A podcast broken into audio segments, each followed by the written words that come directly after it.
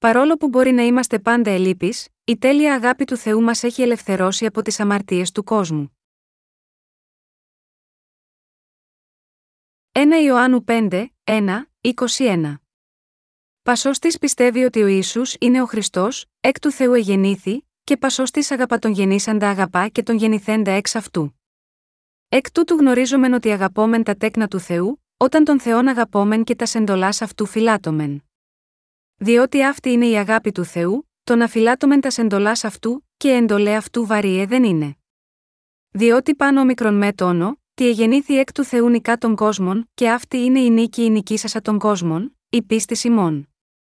Της είναι ο νικών των κόσμων η μοίω πιστεύων ότι ο Ιησούς είναι ο Υιός του Θεού, ούτως είναι ο ελθόν δέλτα γιώτα ύδατος και αίματος, Ιησούς ο Χριστός ουχή διά του ύδατος μόνον, αλλά διά του ύδατος και του αίματος και το πνεύμα είναι το οποίον μαρτυρεί, επειδή το πνεύμα είναι η αλήθεια.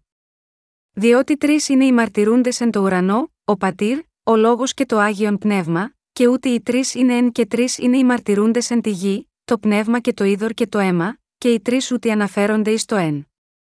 Εάν δεχόμεθα τη μαρτυρία των ανθρώπων, η μαρτυρία του Θεού είναι μεγαλυτέρα διότι αυτή είναι η μαρτυρία του Θεού, την οποίαν εμαρτύρησε περί του Υιού αυτού.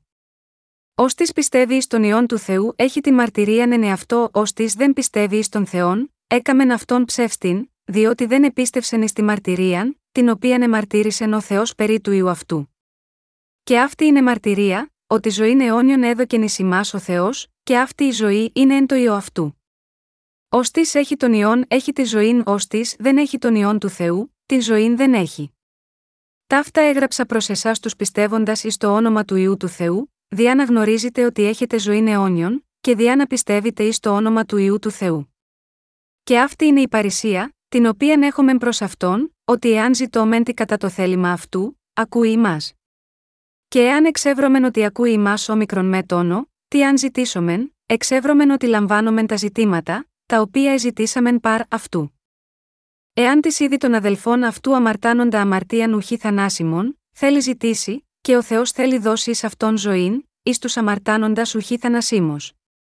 Είναι αμαρτία θανάσιμος, δεν λέγω περί εκείνης να παρακαλέσει. Πάσα αδικία είναι αμαρτία, και είναι αμαρτία ουχή θανάσιμος. Εξεύρωμεν ότι πασογεννηθής εκ του Θεού δεν αμαρτάνει, αλ ως της εγεννήθη εκ του Θεού φυλάτη αυτόν, και ο πονηρός δεν εγγίζει αυτόν. Εξεύρωμεν ότι εκ του Θεού είμεθα, και ο κόσμος όλος εν το πονηρό κείται. Εξεύρωμεν δε ότι ο Υιός του Θεού ήλθε και έδωκεν εις ημάς νόησιν, διά να γνωρίζομεν των αληθινών, και είμεθα εν το αληθινό, εν το Υιό αυτού Ιησού Χριστό. Ούτως είναι ο αληθινός Θεός και η ζωή η αιώνιος. Τεκνία, φυλάξατε αυτούς από τον ειδόλων, αμήν. Πρέπει να γνωρίζουμε τι είδους προσωπικότητα έχει ο Θεός. Αν θέλουμε να μιλήσουμε για τον Θεό, πρέπει πρώτα να γνωρίζουμε τι είναι ο Θεός. Για να ξεκινήσουμε με το μεγαλύτερο χαρακτηριστικό του Θεού, είναι ο Θεός της αγάπης. Έτσι, θα ήθελα να κοιτάξουμε και να εξετάσουμε την αγάπη του Θεού. Ο Απόστολος Ιωάννης, ένας από τους δώδεκα μαθητές του Ιησού, έγραψε τις Επιστολές Ιωάννου. Το κύριο θέμα με το οποίο ασχολείται ο Απόστολος Ιωάννης στις Επιστολές του, είναι η αγάπη του Θεού. Με άλλα λόγια, ο λόγος στις Επιστολές ένα, δύο και τρία Ιωάννου αναφέρεται κυρίως στην αγάπη του Θεού. Γάμα γιώτα αυτό, είναι αδύνατο να μην μιλήσουμε για την αγάπη του Θεού, καθώς μελετούμε το λόγο στην πρώτη Ιωάννου. Ακόμα και το γεγονός ότι έχουμε ελευθερωθεί από όλες τις αμαρτίες μας, ήταν μια πράξη από την ανεφόρον και μονομερή αγάπη του Ιησού για μας. Όπως έχω τονίσει συνεχώς, η αγάπη του Θεού δεν έχει κανέναν όρο. Ο Κύριος δεν μας αγάπησε και ελευθέρωσε επειδή είδε την ομορφιά μας ή την αξιοσύνη μας. Ο Κύριος μας έχει αγαπήσει μονομερός, μόνο και μόνο επειδή μας βλέπει αφενός τόσο αξιολύπητους και αφετέρου τόσο αγαπητούς. Δεν έχουμε λάβει τη σωτηρία μας με την άφεση της αμαρτίας με οποιαδήποτε από τις προσπάθειες η αξία ή η αξιοσύνη μας, αλλά φορώντας τη μονομερή αγάπη του Θεού. Έχουμε ελευθερωθεί από όλες τις αμαρτίες του κόσμου με την πίστη στην αλήθεια του Ευαγγελίου του Ήδατος και του Πνεύματος, που προετοιμάστηκε από την αγάπη του Ιησού. Ας μιλήσουμε για τη φράση «Ο Θεός είναι αγάπη». Η αγάπη του Θεού είναι απόλυτη. Είναι ανεφόρον, μονομερής και ειλικρινής. Είναι η αγάπη της αλήθειας, δύο Θεσσαλονικείς δύο και δέκα. Υπάρχουν ορισμένα είδη ανθρώπινης αγάπης. Η αγάπη μεταξύ φίλων και μεταξύ των αντίθετων φίλων είναι παραδείγματα ανθρώπινης αγάπης. Οι μελετητές χαρακτηρίζουν τα είδη της αγάπης ως ιερή αγάπη, στοργή, φιλία και έρωτα. Η ελληνική λέξη στοργή σημαίνει την αγάπη μεταξύ των μελών της οικογένειας, όπως η αγάπη των γονέων προς τα παιδιά τους. Η φιλία αναφέρεται στη συντροφικότητα ανάμεσα σε φίλους, ενώ ο έρωτας αναφέρεται στην αγάπη μεταξύ των αντίθετων φίλων. Και τα τρία αυτά είδη αγάπης είναι ανθρώπινα, και η ανθρώπινη αγάπη είναι σχετική, οποιοδήποτε είδος και αν είναι, επειδή οι άνθρωποι έχουν μια ισχυρή τάση να εκπληρώσουν τις δικές τους επιθυμίες στο όνομα της αγάπης. Αλλά η ιερή αγάπη, από την άλλη πλευρά, αναφέρεται στην ανεφόρον αγάπη του Θεού προς εμάς. Η ανθρώπινη αγάπη δεν μπορεί παρά να είναι με όρους. Κάνουμε φίλους υπολογίζοντας αν συμφωνούμε με τον άλλον, αν έχουμε κοινά συμφέροντα και καταλαβαίνουμε ο ένας τον άλλον. Όταν οι συνθήκες των άλλων ταιριάζουν με τα μέτρα μας, κάνουμε παρέα μαζί τους. Με τον ίδιο τρόπο, η φιλία περιέχει πολλά εγωιστικά στοιχεία. Δενόμαστε ο ένας με τον άλλον στο όνομα της φιλίας μόνο όταν έχουμε ωφεληθεί από τον άλλον. Μπορεί να ταιριάζουμε ο ένας με τον άλλο ή να κερδίζουμε αναγνώριση από τον άλλο. Σίγμα αγαπώ γιατί με καταλαβαίνεις και μου είσαι πιστός. Αυτά τα λόγια σημαίνουν ότι μια τέτοια φιλική σχέση μπορεί να αλλάξει ανά πάσα στιγμή, ανάλογα με τις συνθήκες. Η αγάπη μεταξύ των αντίθετων φύλων μπορεί να είναι οφείλεται στο ότι οι άνθρωποι εξαπατώνται αλλά συχνά πέφτουν στη ματαιότητα. Η αγάπη μεταξύ των αντίθετων φύλων συχνά χαρακτηρίζεται από απολυτότητα και θυσία. Οι άνθρωποι λένε, δεν θα μπορούσα να ζήσω ούτε μία μέρα χωρίς τον αγαπημένο μου, σαν να επρόκειτο να χάσουν τη δική τους ζωή για τους αγαπημένους τους. Όμως, οι σχέσεις με το αντίθετο φύλο μπορούν εύκολα να εγκαταλειφθούν σε περίπτωση που η απώλεια μας είναι μεγαλύτερη από το κέρδος μας. Η αγάπη για το αντίθετο φύλο είναι τέτοια που συνεχώς αναζητούμε άλλους που ταιριάζουν καλύτερα στα μέτρα μας. Ακόμα και αν κάποιος με αγαπά με πάθος και αυτοθυσία, δεν θα συνεχίσω να τον αγαπώ αν κάποτε πάψω να είμαι ικανοποιημένος. Η αγάπη μεταξύ των αντίθετων φύλων είναι εγωιστική. Και εξακολουθεί να μας εξαπατά με κάποιο τρόπο συναισθηματικά, ώστε να πιστέψουμε ότι οι αγαπημένοι μας του αντίθετου φύλου είναι αυτοί που θα αγαπάμε περισσότερο και θα μας περιθάλπουν περισσότερο. Αυτή είναι η πραγματικότητα της αγάπης μεταξύ των δύο αντίθετων φύλων. Η κατάσταση της καρδιάς μας, που ονομάζουμε αγάπη, είναι υπό όρους, εγωιστική και σχετική. Μόνο η αγάπη του Θεού αξίζει να λέγεται αληθινή αγάπη. Τι είδους αγάπη είναι η αγάπη του Θεού? Ο Θεός δεν μας δείχνει την αγάπη Του επειδή περιμένει κάτι σε αντάλλαγμα. Ο Θεός δεν μας αγαπά επειδή θέλει εξίσου να αγαπηθεί από εμάς. Ο Θεός μας έχει ελευθερώσει ανεφόρον επειδή θέλησε να μας δώσει την αγάπη Του, τη χάρη, τις ευλογίες και τη δόξα Του. Ο Θεός επιθυμεί μόνο οι καρδιές μας να ανοίξουν έτσι ώστε η αγάπη του Θεού να μπορεί να έρθει σίγμα αυτές. Για να μας ελευθερώσει από όλες τις αμαρτίες μας, ο Θεός έστειλε τον Ιησού σίγμα, αυτόν τον κόσμο και τον έκανε να δεχθεί το βάπτισμα από τον Ιωάννη. Ο Ιησούς έλαβε το βάπτισμα, με το οποίο μεταβιβάστηκαν όλες τις αμαρτίες της διεφθαρμένης ανθρωπότητας. Η αγάπη του Κυρίου για εμάς αποκαλύφθηκε πλήρως όταν ο Ιησούς σήκωσε τις αμαρτίες μας πάνω στο σταυρό. Αν και οι άνθρωποι δεν πιστεύουν στον Θεό, δεν βασίζονται στον Θεό και ζουν τη ζωή τους με τις επιθυμίες της σάρκας τους, ο Κύριος έχει ίκτο για τις ψυχές τους. Ο ίδιος ο Θεός έχει ασκήσει έτσι την αγάπη του ερχόμενο σίγμα, αυτόν τον κόσμο με ανθρώπινη σάρκα, και κατέγραψε τα δίκαια έργα του στην Αγία Γραφή, ώστε όλοι να το επιβεβαιώσουμε αυτό με τα μάτια μας και να το μαρτυρήσουμε με το στόμα μας.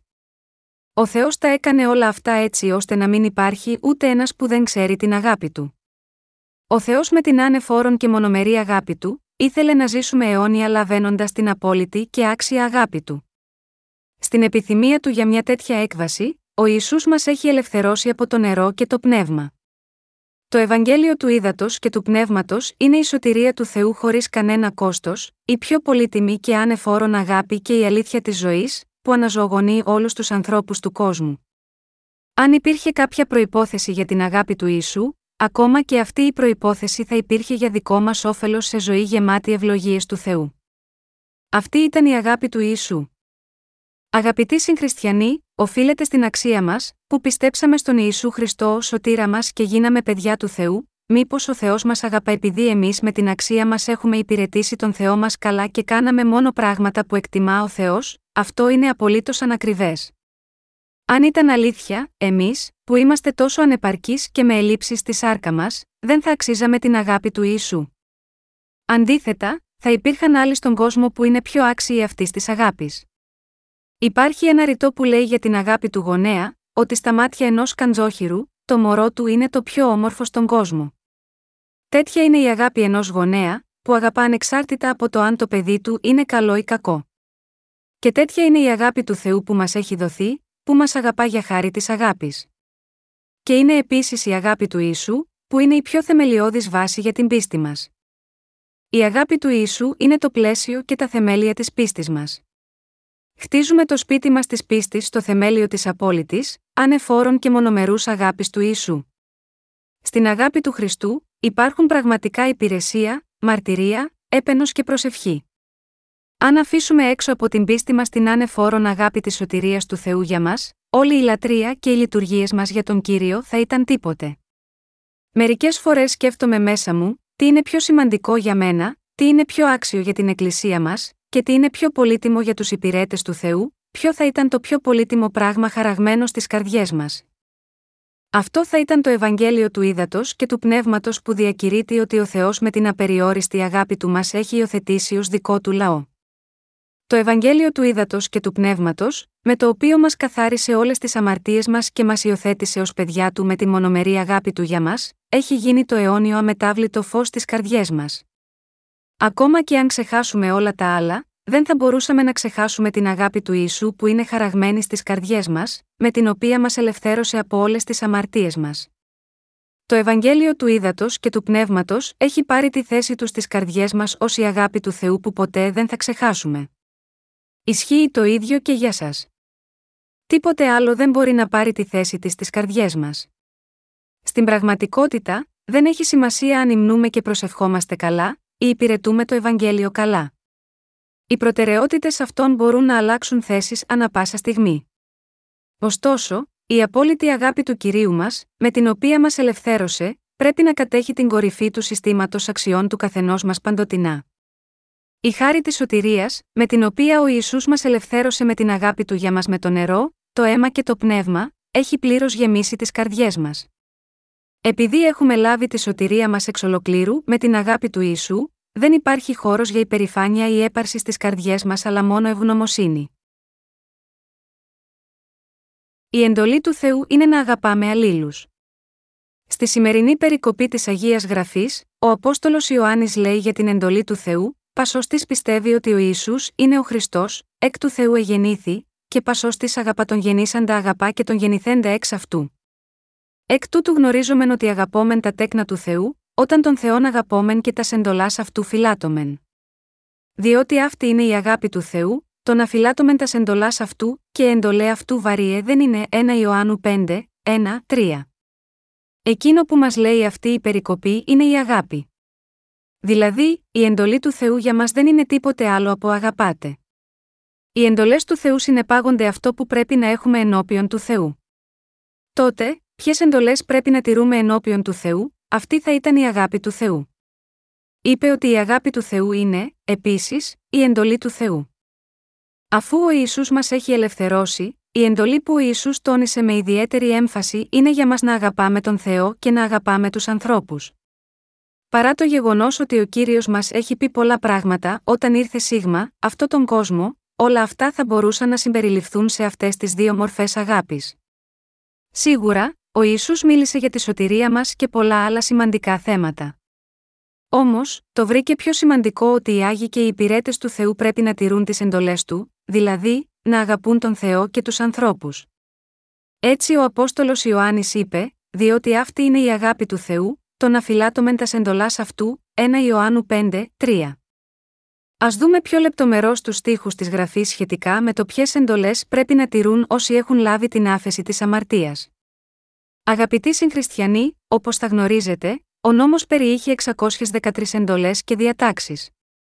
Οι πιο βασικές από αυτές τις εξακόσιες δεκατρείς εντολές και διατάξεις είναι οι δέκα εντολές. Αν κοιτάξουμε τις δέκα εντολές με ένα ευρύτερο τρόπο, μπορούσε να τις χωρίσουμε σε δύο τμήματα, της αγάπης στον Θεό και της αγάπης των πλησίων σου. Από την αγάπη του, ο Θεός μας έχει ελευθερώσει με το νερό και το πνεύμα και μας έδωσε τις δέκα εντολές. Τι είναι αυτές οι εντολές? Πρόκειται για εντολές του Θεού που απαιτούν από εμάς να αγαπάμε τον Θεό και να αγαπάμε τους ανθρώπους. Με άλλα λόγια, η εντολή του Θεού που πρέπει να τηρήσουμε δεν είναι τίποτε άλλο παρά αγάπη. Είναι αγάπη η αγάπη για τον Θεό και αγάπη για τους ανθρώπους. Όπως λέγεται στην Αγία Γραφή, όσοι αγαπούν τον Θεό τηρούν τις εντολές του, όσοι πραγματικά πιστεύουν στον Ιησού και όσοι ελευθερώθηκαν από την ανεφόρον αγάπη του Ιησού, τηρούν τις εντολές του Θεού. Και ποτέ δεν εγκαταλείπουν τις εντολές του Θεού για να αγαπούν τον Θεό και να αγαπούν τους άλλους ανθρώπους.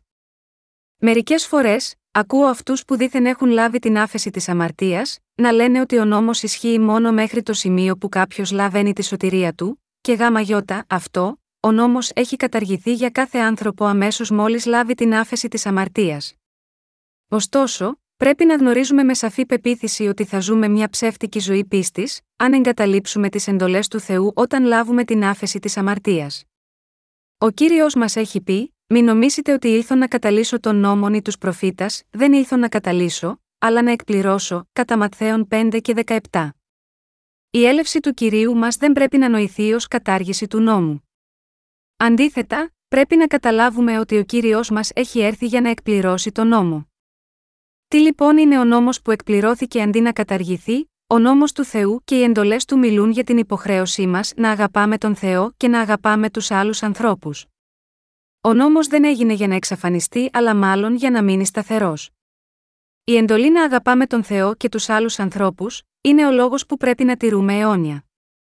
Έτσι, αν ποτέ εγκαταλείψουμε την εντολή του Θεού, σίγουρα θα ζούμε λανθασμένα στο περπάτημα της πίστης μας. Ο Ιησούς τήρησε αυτή την εντολή του Θεού με το να έλθει σίγμα αυτόν τον κόσμο. Για να εκπληρώσει την αγάπη του Θεού για τους ανθρώπους, ο Ιησούς σήκωσε αντιπροσωπευτικά όλες τις αμαρτίες μας επάνω στο Σταυρό και έχισε το αίμα του ώστε όλη η ανθρωπότητα να μπορεί να ελευθερωθεί από όλες τις αμαρτίες τους. Επειδή είμαστε λαός του Θεού, τώρα έχουμε υποχρέωση να τηρούμε την εντολή της αγάπης του Θεού. Ο Απόστολος Ιωάννης είπε ότι μόνο αυτοί που τηρούν τις εντολές του Θεού αγαπούν πραγματικά τον Θεό. Πρέπει να θυμόμαστε το εξής: όσο περισσότερο βαθαίνει η πεποίθησή μας, τόσο περισσότερο βαθαίνει η πίστη μας, και όσο πιο κοντά ερχόμαστε στον Κύριό μας, θα συνειδητοποιήσουμε πόσο ανεπαρκείς και αδύναμοι είμαστε. Αντίθετα, θα συνειδητοποιήσουμε επίσης πόσο μεγάλη ήταν η αγάπη του Κυρίου μας που μας ελευθέρωσε, και θα είμαστε ευγνώμονες στον Κύριό μας. Θα είμαστε ευγνώμονες για το γεγονός ότι μας δόθηκαν εντολές από τον Θεό για να τις τηρούμε. Ας ρίξουμε μια ματιά στη σκηνή του μαρτυρίου που εμφανίζεται στην Παλαιά Διαθήκη για μια στιγμή. Υπήρχαν εξήντα πυλώνες που στέκονταν μαζί στον φράχτη της εξωτερικής αυλής της σκηνής του μαρτυρίου. Το ύψος του κάθε πυλώνα ήταν πέντε πήχες ή δύο κόμμα είκοσι πέντε μέτρα. Οι υποδοχές από αυτούς τους πυλώνες ήταν φτιαγμένες από χαλκό, αλλά η επικάλυψη των κοιονόκρανών τους ήταν από ασήμι, Έξοδος τριάντα οκτώ, δεκαεπτά. Και δεδομένου ότι οι πυλώνες μπορούσαν να πέσουν αν στέκονταν μόνοι τους, δένονταν μεταξύ τους με ασημένιους γάντζους και ζώνες, ώστε να μπορούν να στηρίξουν ο ένας τον άλλο. Μπορούμε επίσης να δούμε ότι υπήρχαν τα άγκιστρα που συνέδεαν τις υπόλοιπες πλευρές των πυλώνων. Τότε, έδαιναν τους πυλώνες με τις ζώνες τους από τα άγκιστρα στα υποστηρίγματα που ήταν στο έδαφος, ώστε οι ζώνες να συγκρατούν τους εξήντα πυλώνες σταθερά μεταξύ τους. Τι σημαίνει κάθε ένας από αυτούς τους πυλώνες? Αντιπροσωπεύει εσάς και εμένα.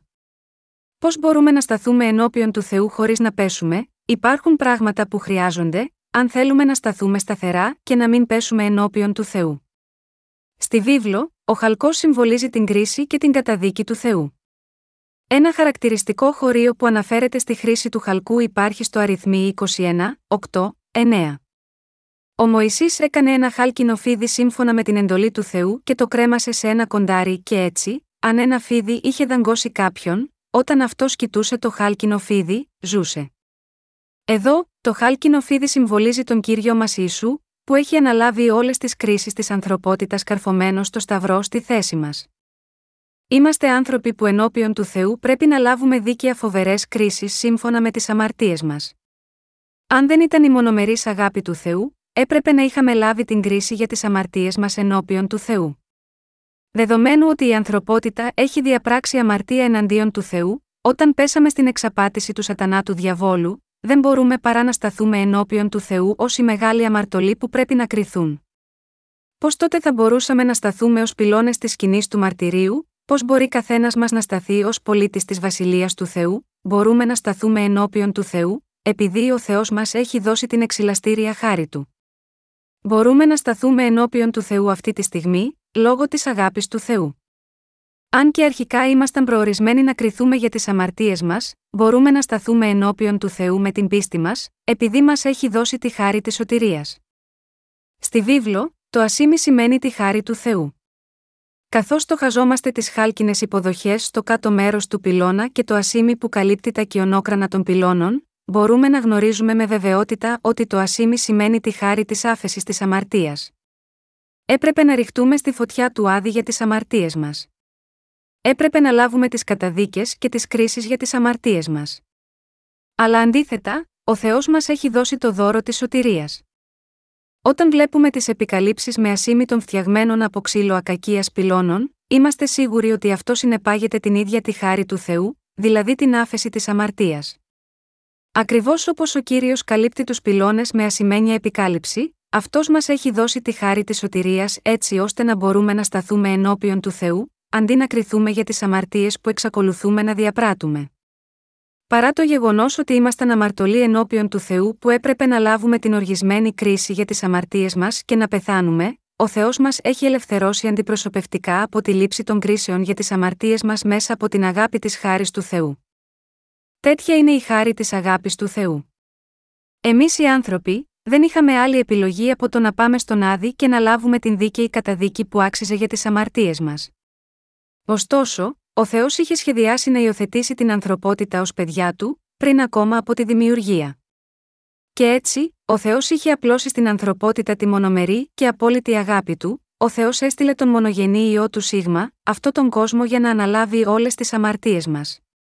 Ο μονογενής Υιός του Θεού, ο Ιησούς Χριστός, έλαβε το βάπτισμα για να αναλάβει όλες τις αμαρτίες μας και σήκωσε όλες τις κρίσεις για τις αμαρτίες μας. Ο Ιησούς Χριστός, ο αληθινός Θεός της αγάπης, πρόθυμα πέθανε για μας αντιπροσωπευτικά, για να μας δώσει τη χάρη του της σωτηρίας. Ο Κύριος μας ανέλαβε όλες τις αμαρτίες αυτού του κόσμου, δεχόμενος το βάπτισμα από τον Ιωάννη τον Βαπτιστή. Αυτός σήκωσε τις αμαρτίες μας επάνω στο σταυρό, όπου σταυρώθηκε, έχισε το αίμα του και πέθανε. Ο Ιησούς μας έχει χορηγήσει τη χάρη της σωτηρίας υποφέροντας αντιπροσωπευτικά όλες τις κρίσεις που έπρεπε να έχουμε λάβει για όλες τις αμαρτίες μας. Με το βάπτισμα και το χύσιμο του αίματος του ο Κύριος μας, μας έχει ελευθερώσει εντελώς από τις κρίσεις του Θεού για τις αμαρτίες μας. Επίσης, ο Κύριος μας, μας έχει κάνει λαό του Θεού, δένοντας ένα σχοινί γύρω μας και τραβώντας το σφιχτά προς κάθε πλευρά, ενώ στήριξε σταθερά στο έδαφος τον πυλώνα, ώστε να μπορεί να σταθεί σταθερά ενώπιον του Θεού. Αν δεν ήταν η άνευ όρων αγάπη του Ιησού, δεν θα μπορούσαμε να ξεφύγουμε από τις κρίσεις και τις καταδίκες του Θεού. Πιστεύετε στο βάπτισμα που έλαβε ο Ιησούς και στο Σταυρό, που μας δίνει τη δυνατότητα να ντυθούμε με τη σωτηρία της αγάπης του, ο Θεός την άνευ όρων αγάπη του έστειλε τον Υιό του Ιησού Σίγμα, αυτό τον κόσμο, μεταφέροντας όλες τις αμαρτίες της ανθρωπότητας με το βάπτισμα που έλαβε ο Ιησούς στον Ιορδάνη ποταμό, και κάνοντας τον Ιησού να λάβει αντιπροσωπευτικά τις κρίσεις των αμαρτιών μας με τη σταύρωση του στο Σταυρό. Μέσα από το βάπτισμα και το χύσιμο του αίματος του, ο Θεός μετέτρεψε τους αμαρτωλούς σε αναγεννημένους, δίκαιους και υιοθετημένα παιδιά του, αν μόνο πιστεύουν σίγμα αυτή την αλήθεια. Έχουμε λάβει τη σωτηρία μας μέσω αυτής της άνευ όρων αγάπης του Θεού. Έχουμε κάνει τέτοιες καλές πράξεις που αξίζουν τη σωτηρία μας από όλες τις αμαρτίες μας, καθόλου. Δεν έχουμε λάβει τη σωτηρία μας επειδή είμαστε άριστοι, ευσεβείς ενώπιον του Θεού και σοφοί και γεμάτοι χάρη. Ούτε οι προσευχές νηστείας, προσευχές στα βουνά, τα δέκατα και οι προσφορές μας ήταν οι λόγοι για τη σωτηρία μας. Έχουμε λάβει τη σωτηρία μας με τη μονομερή και άνευ όρων αγάπη του Θεού και του Υιού του Ιησού. Έχουμε λάβει τη σωτηρία μας από όλες τις αμαρτίες, με το άκουσμα και την πίστη στο Ευαγγέλιο του ύδατος και του πνεύματος ολόψυχα. Η αλήθεια είναι ότι έχουμε λάβει τη σωτηρία μας και έχουμε γίνει παιδιά του Θεού μόνο με πίστη στο δοσμένο από τον Θεό Ευαγγέλιο του ύδατος και του πνεύματος. Πώς λοιπόν πρέπει να ζούμε, αν γίναμε παιδιά του Θεού από την απεριόριστη αγάπη του, ως παιδιά του Θεού, πρέπει να πιστεύουμε και να ακολουθούμε το Λόγο του Θεού. Πρέπει να ακολουθούμε τον νόμο του Θεού αντί τον νόμο αυτού του κόσμου. Ο Θεός μας καλεί να αγαπάμε τις εντολές Του και να ζούμε σύμφωνα με αυτές, ως λαός Του που έχει ελευθερωθεί από όλες τις αμαρτίες του κόσμου. Ο Θεός μιλάει στους αναγεννημένους. Ο Απόστολος Ιωάννης στη σημερινή περικοπή της Αγίας Γραφής μιλάει στους αναγεννημένους Αγίους, ότι αυτοί που τηρούν τις εντολές του Θεού είναι όσοι αγαπούν επίσης τον Θεό, διότι αυτή είναι η αγάπη του Θεού, το να φυλάτωμεν τας εντολάς αυτού, και εντολέ αυτού βαριέ δεν είναι. Πρώτη Ιωάννου πέντε, τρία. Αγαπητοί συγχριστιανοί, οι εντολές του Θεού είναι δύσκολες για εσάς, αν και δεν έχουμε πολλά και είμαστε ανεπαρκείς από πολλές απόψεις, έχουμε την αγάπη για τον Θεό στην καρδιά μας. Επειδή ο Θεός μας έχει αγαπήσει πρώτα, δεν μπορούμε παρά να τον αγαπούμε. Επειδή ο Θεός μας έχει αγαπήσει άνευ όρων, εμείς που είμαστε συγκλονισμένοι από αυτή την αγάπη, έχουμε την αγάπη για τον Θεό στην καρδιά μας. Αν δεν έχουμε λάβει την αγάπη του Θεού, δεν μπορούμε να μοιραζόμαστε με εμπιστοσύνη σε άλλους την αγάπη του. Αγαπητοί μου συγχριστιανοί, οφείλουμε να τηρούμε τις εντολές του Θεού.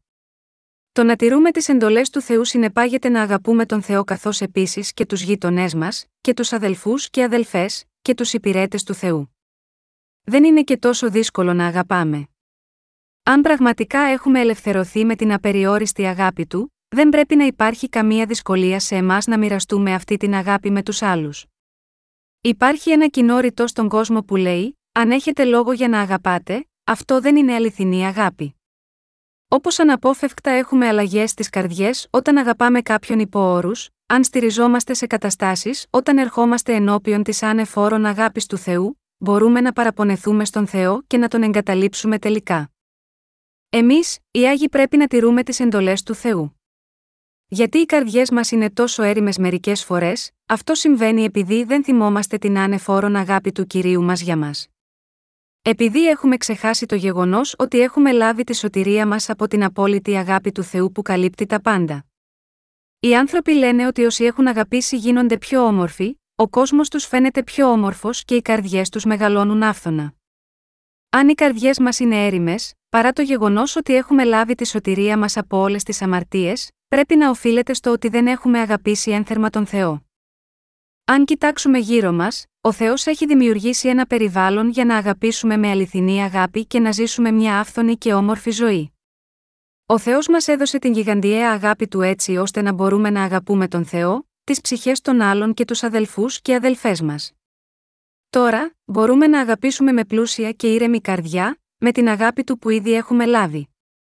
Έχετε λάβει την αγάπη του Θεού και επίσης γίνατε άνθρωποι ικανοί να αγαπάτε. Επειδή οι άνθρωποι που έχουν λάβει την άφεση της αμαρτίας πιστεύοντας στο Ευαγγέλιο του ύδατος και του πνεύματος, δεν έχουν καμία αμαρτία στις καρδιές τους, μπορούν να αγαπούν τους άλλους ανθρώπους γύρω τους, καθώς οι καρδιές τους είναι γεμάτες με την αγάπη του Θεού. Ο Θεός μας είπε να τηρούμε τις εντολές Του. Αγαπητοί μου συγχριστιανοί, υπάρχει κάποιος που δεν γνωρίζει τις εντολές του Θεού, στοιχηματίζω ότι όλοι είστε ενήμεροι για τις εντολές του Θεού, που είναι να αγαπάτε τον Θεό και τους άλλους ανθρώπους. Είναι σωστό να αγαπάμε τους υπηρέτες του Θεού και τους αδελφούς και αδελφές, ως μια οικογένεια εν Χριστώ. Όταν ένας αναγεννημένος δίκαιος ζει μια τέτοια ζωή, είναι κατάλληλο και όμορφο. Αν μας λείπει η αγάπη του Θεού, είμαστε ουσιαστικά τίποτε. Επειδή αγαπάμε τον Θεό, θυσιάζουμε, υπομένουμε και αφοσιωνόμαστε σίγμα αυτόν ως τον αγαπημένο μας. Επειδή ο Θεός μας αγαπάει, μερικές φορές μας παιδαγωγεί, μας νουθετεί και μας επιπλήττει. Όλα αυτά λόγω της αγάπης. Σας λέω ξεκάθαρα ότι οι εντολές του Θεού δεν είναι βαριές. Είναι σωστό να προσπαθήσουμε να τηρούμε τις εντολές του Θεού, παρά τις ελλείψεις μας, εφόσον ελευθερωθήκαμε από τις αμαρτίες μας με τη χάρη. Οι προσπάθειές μας να ζήσουμε έτσι είναι όμορφες. Αν ήμασταν εκ φύσεως καλοί χωρίς προσπάθεια, δεν θα ήταν τόσο όμορφο όπως είναι. Ωστόσο, δεν φαίνεται τόσο όμορφος σε μας να προσπαθήσουμε να τηρήσουμε τις εντολές του Θεού βαδίζοντας βήμα-βήμα με πίστη, επειδή έχουμε γνωρίσει την αγάπη του Θεού και θέλουμε να εφαρμόσουμε την ίδια αγάπη. Όταν ο Ιησούς έλαβε το βάπτισμα, όλες οι αμαρτίες μας μεταβιβάστηκαν στον Ιησού. Όλες οι κρίσεις εξηλαιώθηκαν, όταν ο Ιησούς πέθανε πάνω στο σταυρό. Ο Ιησούς ανέλαβε μονομερώς όλες τις αμαρτίες μας με τη λήψη του βαπτίσματος και φέρνοντας αντιπροσωπευτικά τις κρίσεις στο σταυρό. Πόσο μεγάλη είναι αυτή η αγάπη, αυτή η μεγάλη αγάπη του Θεού έχει έρθει σε μας από το νερό και το αίμα του Κυρίου μας. Αγαπητοί συγχριστιανοί, το πιστεύετε αυτό? Και το πνεύμα είναι το οποίον μαρτυρεί, επειδή το πνεύμα είναι η αλήθεια. Και τρεις είναι οι μαρτυρούντες εν τη γη, το πνεύμα και το είδωρ και το αίμα, και οι τρεις ούτι αναφέρονται εις το ένα Ιωάννου πέντε, έξι, οκτώ. Το νερό, το αίμα και το Άγιο Πνεύμα ήταν όλα απαραίτητα για τη σωτηρία των αμαρτωλών που ο Πατέρας Θεός είχε στείλει. Αγαπητοί μου συγχριστιανοί, ο Θεός μας αγάπησε. Έτσι, ο Κύριος μας, μας έχει ελευθερώσει μονομερός από όλες τις αμαρτίες μας, και το Άγιο Πνεύμα μαρτυρεί αυτή την αλήθεια, και το Πνεύμα είναι το οποίον μαρτυρεί, ένα Ιωάννου πέντε, έξι. Ο Ιησούς έχει αγαπήσει άνευ όρων τους αμαρτωλούς. Αφού μας έκανε δίκαιους, ελευθερώνοντάς μας από όλες τις αμαρτίες μας, μας έχει υιοθετήσει ως τα παιδιά του Θεού που λαβαίνουν πράγματι την αγάπη του Θεού. Υπάρχουν τρεις μάρτυρες για όσους έχουν λάβει τη σωτηρία από όλες τις αμαρτίες τους. Είναι οι λειτουργίες από το νερό, το αίμα και το Άγιο Πνεύμα.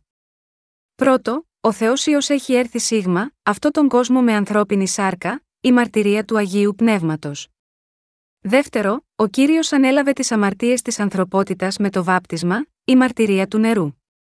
Και τρίτο, πλήρωσε την ποινή όλων των αμαρτιών του κόσμου χύνοντας αντιπροσωπευτικά το αίμα του στο σταυρό, όπου σταυρώθηκε και πέθανε για τους αμαρτωλούς, η μαρτυρία του αίματος. Ο σωτήρας μας Ιησούς ελευθέρωσε το σύνολο της ανθρωπότητας, που κάποτε ήταν αμαρτωλή, από όλες τις δικαστικές κρίσεις και τους έκανε δίκαιους, που απαλλάσσονται από τις κρίσεις του Θεού. Αυτή είναι η σωτηρία του ύδατος και του πνεύματος για την οποία μαρτυρεί ο Απόστολος Ιωάννης. Έτσι, οι δίκαιοι που ελευθερώθηκαν από τον Θεό έχουν μέσα τους τη μαρτυρία ότι έχουν λάβει τη σωτηρία με την αλήθεια του Ευαγγελίου του ύδατος και του πνεύματος. Ως της πιστεύει εις τον Υιόν του Θεού έχει τη μαρτυρίαν εν εαυτό, ως της δεν πιστεύει εις τον Θεόν, έκαμεν αυτόν ψεύστην, διότι δεν επίστευσεν εις τη μαρτυρίαν, την οποίαν εμαρτύρησεν ο Θεός περί του Υιού αυτού, ένα Ιωάννου πέντε και δέκα. Πρέπει να έχουμε τη μαρτυρία της σωτηρίας μας από τον Θεό.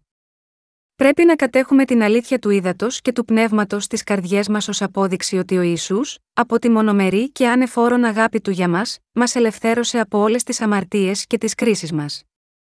Χρειαζόμαστε όλη αυτή την απόδειξη για να σταθούμε ενώπιον του Θεού όταν έρθει η ώρα.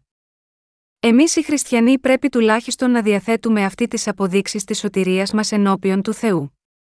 Ποιες αποδείξεις? Πρέπει να έχουμε τους μάρτυρες από το νερό, το αίμα και το Άγιο Πνεύμα. Ο Ιησούς, ο αληθινός Θεός και πνευματικό όν, ήρθε σίγμα αυτόν τον κόσμο με ανθρώπινη σάρκα. Όταν έφτασε στην ηλικία των τριάντα ετών, για να καθαρίσει όλες τις αμαρτίες αυτού του κόσμου, ανέλαβε τις αμαρτίες με την κατάλληλη μέθοδο του ούτος, που ήταν η λήψη του βαπτίσματος. Και χύνοντας το αίμα του στο σταυρό, τακτοποίησε τις κρίσεις για όλες τις αμαρτίες μας και μας έδωσε νέα ζωή. Πρέπει να πιστέψουμε σε όλα αυτά και να έχουμε τις αποδείξεις της σωτηρίας μας. Εμείς, ως πιστοί του Ευαγγελίου του ύδατος και του πνεύματος, έχουμε λάβει τη σωτηρία μας από όλες τις αμαρτίες μας και επίσης λάβαμε το Άγιο Πνεύμα στις καρδιές μας με αυτή την πίστη. Ο Θεός θα μας ρωτήσει την ημέρα του Κυρίου τη μεγάλη και επιφανή, Ιωήλ δύο και τριάντα ένα θλιμμένη φατσούλα, έχετε ελευθερωθεί από όλες τις αμαρτίες σας, ποιο είναι το αληθινό Ευαγγέλιο του ύδατος και του πνεύματος, πιστεύετε πράγματι σίγμα, αυτό το αληθινό Ευαγγέλιο, που μας έχει ελευθερώσει από όλες τις αμαρτίες μας. Δώστε τον λόγο της απόδειξης της σωτηρίας σας από όλες τις αμαρτίες σας. Γάμα γιώτα αυτό, αγαπητοί συγχριστιανοί, πρέπει να έχετε την οριστική απόδειξη της σωτηρίας σας που είναι ο λόγος της πίστης στο Ευαγγέλιο του ύδατος και του πνεύματος στις καρδιές σας. Όταν ερωτηθούμε πώς ήρθε ο Ιησούς σίγμα αυτόν τον κόσμο, πώς και πότε μεταβιβάστηκαν στον Ιησού οι αμαρτίες σας, πρέπει να απαντήσουμε, όλες οι αμαρτίες μας μεταβιβάστηκαν στον Ιησού όταν έλαβε το βάπτισμα. Όταν ο Ιησούς έλαβε το βάπτισμα από τον Ιωάννη τον βαπτιστή στον Ιορδάνη ποταμό, ανέλαβε όλες τις αμαρτίες μας.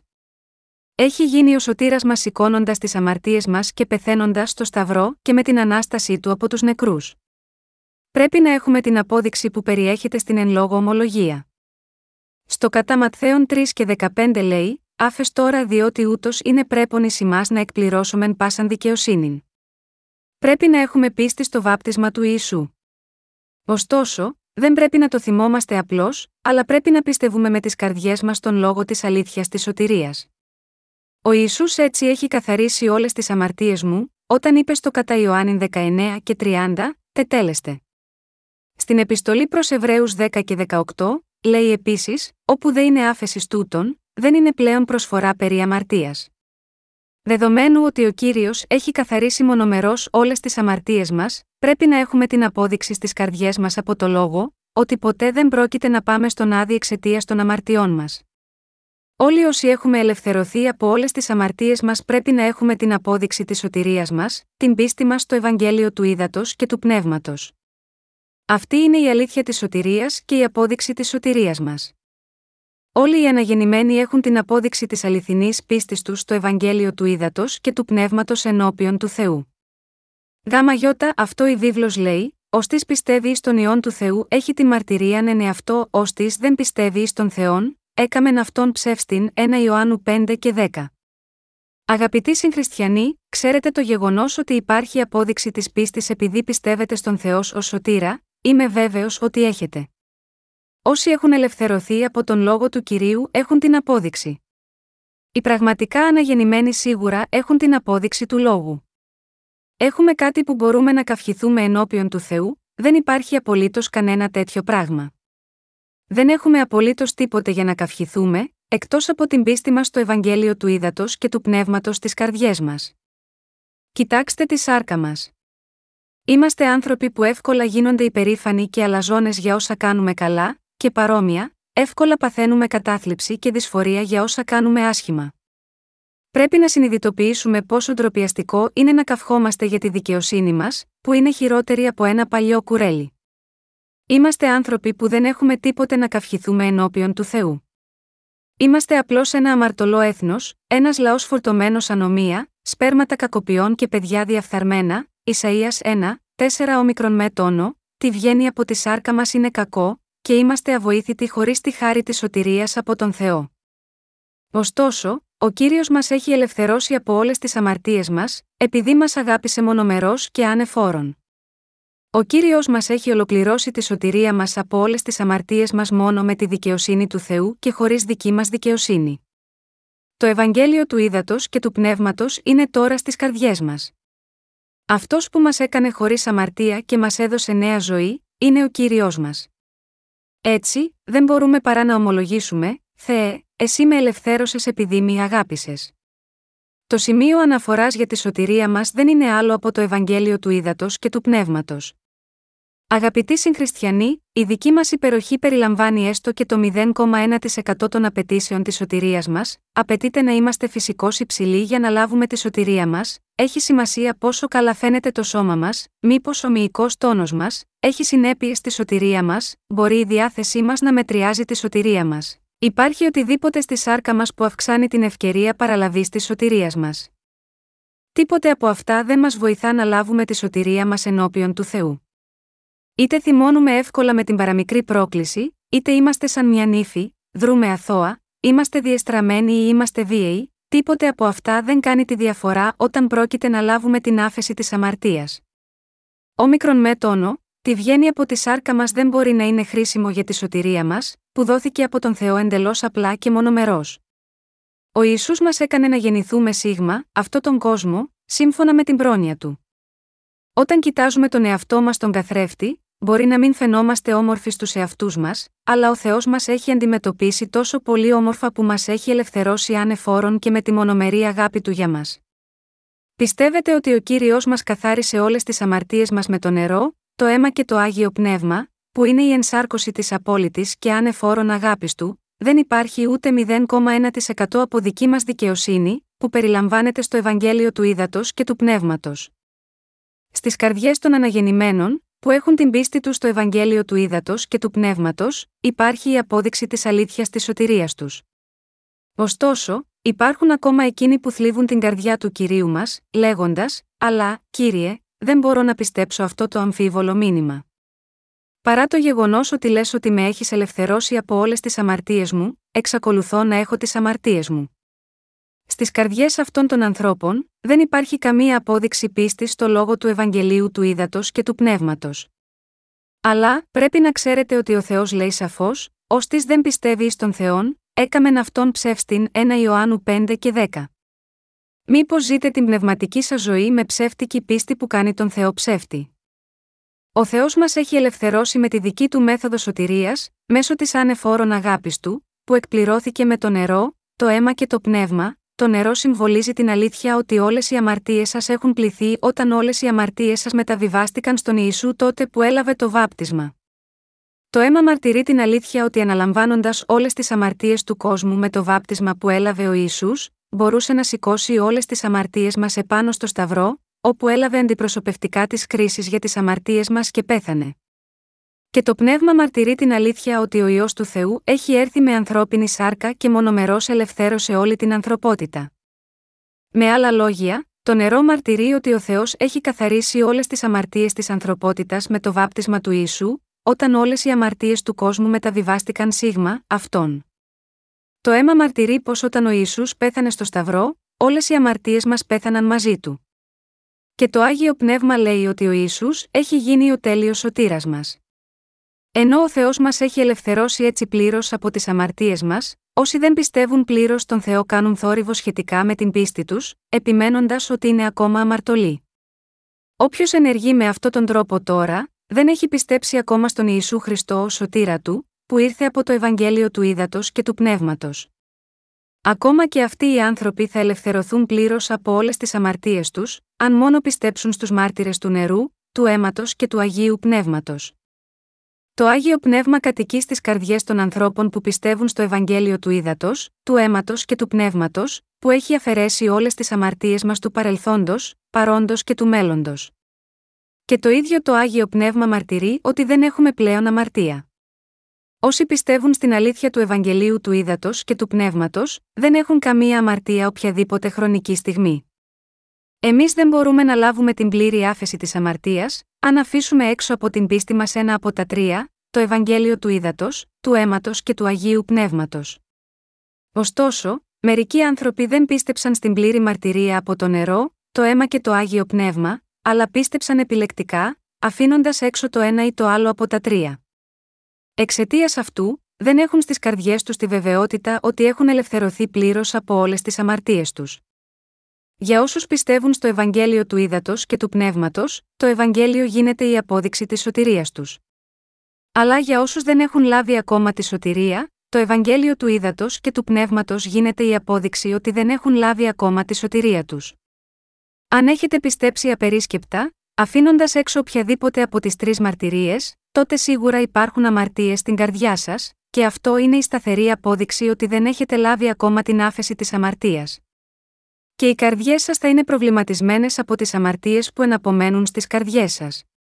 Αντίθετα, όσοι έχουν πραγματικά ελευθερωθεί από όλες τις αμαρτίες τους και έχουν πραγματική ελευθερία στις καρδιές τους, είναι όσοι έχουν πιστέψει στο Ευαγγέλιο του Ύδατος, του Αίματος και του Πνεύματος. Ο Ιησούς έχει καθαρίσει μονομερώς όλες τις αμαρτίες μας, ακόμα και τις μικρότερες. Ο Ιησούς δεν διαβουλεύτηκε με μας εκ των προτέρων, αλλά καθάρισε μονομερώς όλες τις αμαρτίες μας. Απλά μπορούμε να απαντήσουμε λέγοντας «Παρακαλώ, μην ρωτάτε». Δεν μπορώ να απαντήσω σίγμα αυτό, ο Ιησούς ελευθέρωσε μονομερώς τους αμαρτωλούς από όλες τις αμαρτίες τους με το βάπτισμά τους στο νερό, το αίμα που έχυσε στο Σταυρό και το Άγιο Πνεύμα. Αγαπητοί συγχριστιανοί, πιστεύετε σε αυτό? Ο σκοπός για τον οποίο ο Κύριος μας έχει καθαρίσει όλες τις αμαρτίες μας, ήταν για να λάβουμε αιώνια ζωή. Πρέπει να πιστέψετε σίγμα αυτό το Ευαγγέλιο του Ύδατος και του Πνεύματος. Η αιώνια ζωή που μας έχει δωρήσει ο Θεός. Ο Απόστολος Ιωάννης τα λέει αυτά για να μας ενημερώσει ότι έχουμε την αιώνια ζωή, Πρώτη Ιωάννου πέντε και δεκατρία. Έχει γράψει αυτό το λόγο έτσι ώστε να μπορούμε να γνωρίζουμε για την αιώνια ζωή που μας έδωσε ο Θεός. Αγαπητοί συγχριστιανοί, για όσους έχουν λάβει τη σωτηρία τους, υπάρχει η αιώνια ζωή του ουρανού. Αγαπητοί συγχριστιανοί, καταλαβαίνετε σαν τι είναι η αιώνια ζωή, οι δίκαιοι λάμπουν όλο και πιο έντονα, όπως ο ήλιος στην Ανατολή, Παροιμίες τέσσερα και δεκαοκτώ. Η αιώνια ζωή σημαίνει ότι ποτέ δεν θα πεθάνουμε και θα ζήσουμε για πάντα. Είναι διαφορετική από την παρούσα ζωή μας, που έχει ένα οριστικό τέλος. Η αιώνια ζωή δεν έχει τέλος. Σκεφτείτε το πάλι, η αιώνια ζωή είναι σχεδόν πέρα από κάθε περιγραφή. Επειδή τα σώματά μας δεν έχουν ακόμα αναστηθεί, ζούμε ακόμα τη ζωή σίγμα, αυτόν τον πεπερασμένο κόσμο που είναι γεμάτος από όρια. Έτσι, η έννοια της αιώνιας ζωής χωρίς θάνατο μπορεί να φαίνεται τόσο εξωπραγματική σίγμα εμάς. Δεν υπάρχει άλλος τρόπος, παρά να πιστέψουμε στον Θεό που μας παρουσιάζει την αιώνια ζωή, επειδή δεν έχουμε ακόμα κατακτήσει την αιώνια ζωή. Έχω ζήσει πάνω από πενήντα χρόνια, όμως ακόμα η ζωή μου μοιάζει πολύ μικρή για να ξέρω την αιώνια ζωή σωματικά. Ωστόσο, με την πίστη μου, έχω ήδη κερδίσει την αιώνια ζωή. Αγαπητοί μου συγχριστιανοί, ο θάνατος που αντιμετωπίζουμε στη σάρκα σε τούτο τον κόσμο, δεν είναι το πραγματικό μας τέλος. Για όσους έχουν αναγεννηθεί με πίστη στο Ευαγγέλιο του Ήδατος και του Πνεύματος, υπάρχει και η ανάσταση των σωμάτων τους στην αιώνια ζωή. Όταν ένας άνθρωπος πεθαίνει στον κόσμο μια φορά, αφήνει το σώμα του προσωρινά. Αυτό δεν είναι ένας αιώνιος θάνατος. Η ψυχή ενός ανθρώπου θα παραμείνει ζωντανή και θα προσαχθεί για δίκη ενώπιον του Θεού για τις αμαρτίες του.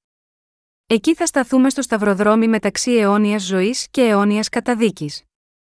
Όσοι έχουν αναγεννηθεί και έχουν πληθεί με την πίστη στο Ευαγγέλιο του Ήδατος και του Πνεύματος, λαβαίνουν την αιώνια ευλογημένη ζωή.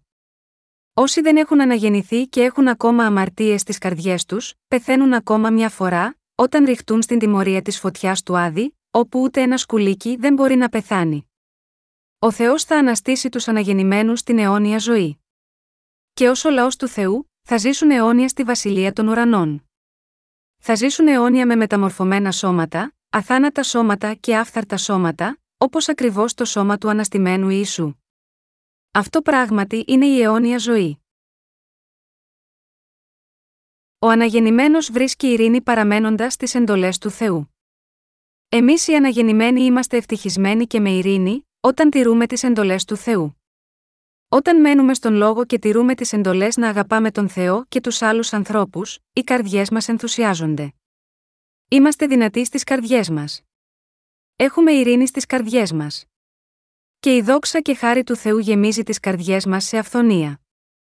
Όμως, πρέπει να προσέχουμε τους εαυτούς μας έτσι ώστε να μην υπάρχει κανείς που να εγκαταλείπει την αγάπη του Θεού και, αντίθετα, να ερωτεύεται ένα πρόσωπο που δεν είναι ακόμα αναγεννημένος από το ζήλο του να ζήσει με τις εντολές της αγάπης για τον Θεό και τους άλλους.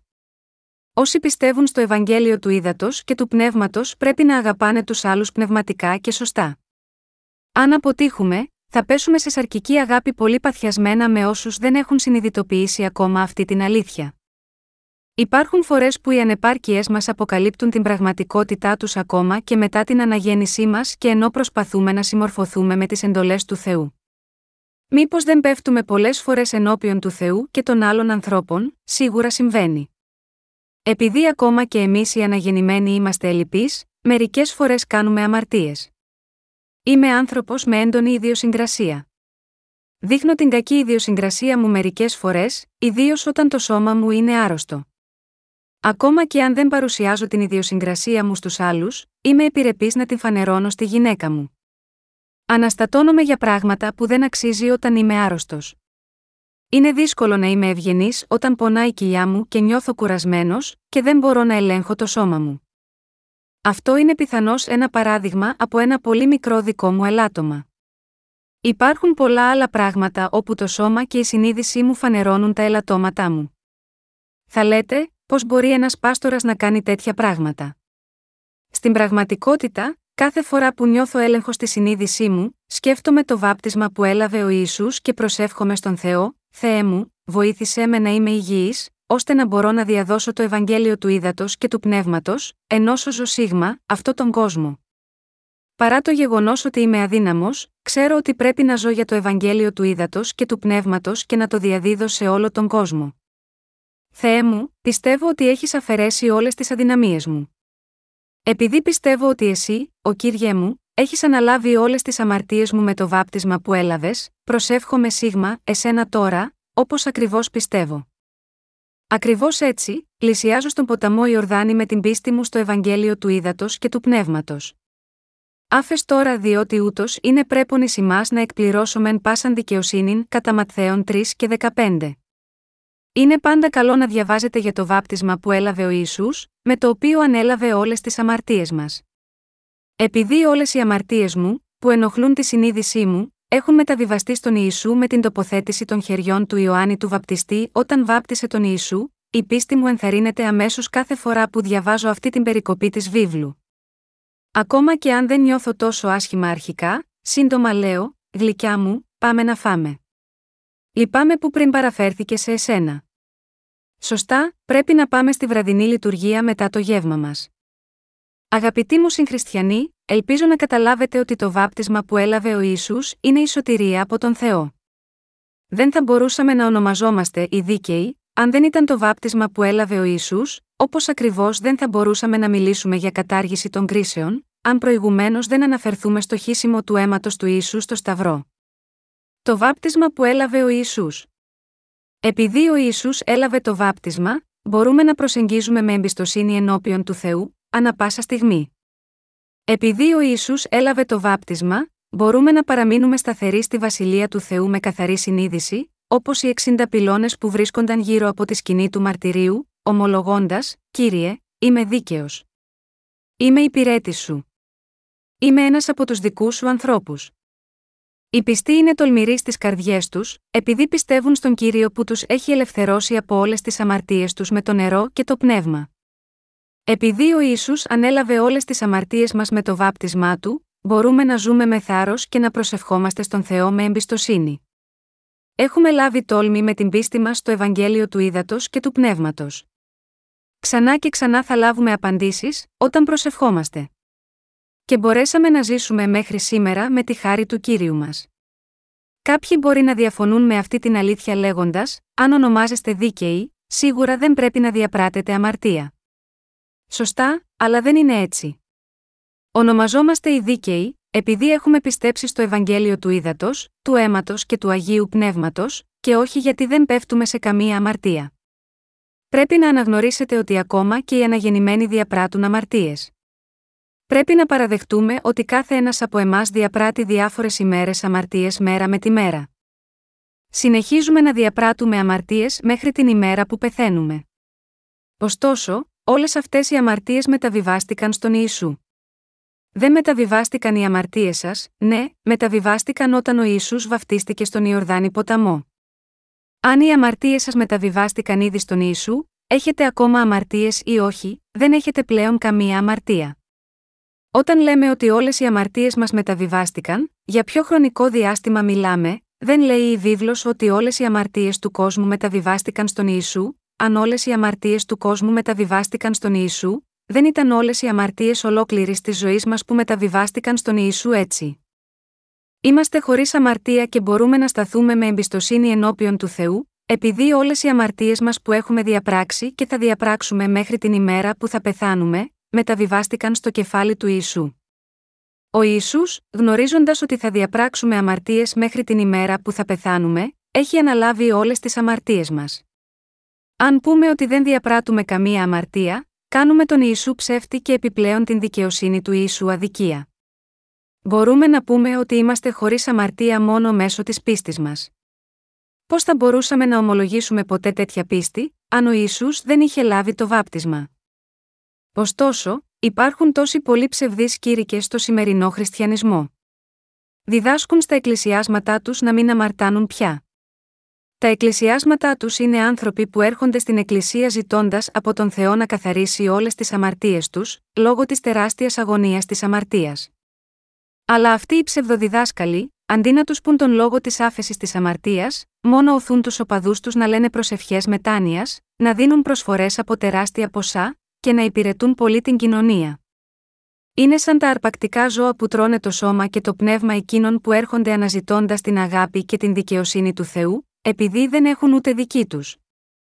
Αγαπητοί συγχριστιανοί, πώς θα μπορούσαμε εμείς, που είμαστε απλοί άνθρωποι, να μην πέσουμε σε καμία αμαρτία, πώς μπορούμε εμείς, που είμαστε απλοί άνθρωποι, να μην πέσουμε σε καμία αμαρτία με το σώμα και τη συνείδησή μας, διαπράττουμε πολλές αμαρτίες.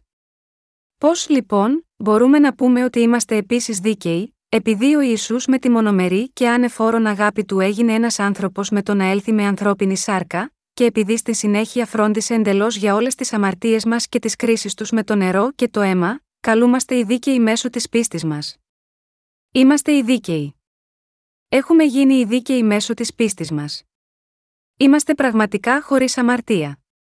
Πώς θα μπορούσαμε να έχουμε ακόμα αμαρτία, αν όλες οι αμαρτίες μας μεταβιβάστηκαν στον Ιησού? Είδατε τον Ιησού όταν έλαβε το βάπτισμα? Το είδατε? Φυσικά, ναι.